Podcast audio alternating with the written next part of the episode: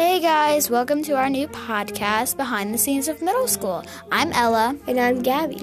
We're basically going to be spilling the tea on middle school for those of you who aren't there yet or are past it and want to see if it's changed. We're also going to tell you of what we have to put up with. Yeah, all the people, the things, all the work.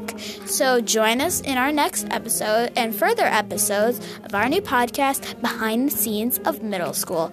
I hope you like it, and I hope you know what to do to be prepared, because honestly, you need to do a lot of things to be fully and mentally prepared for this ride. So join us, and yeah. We'll see you next episode. Bye. Bye.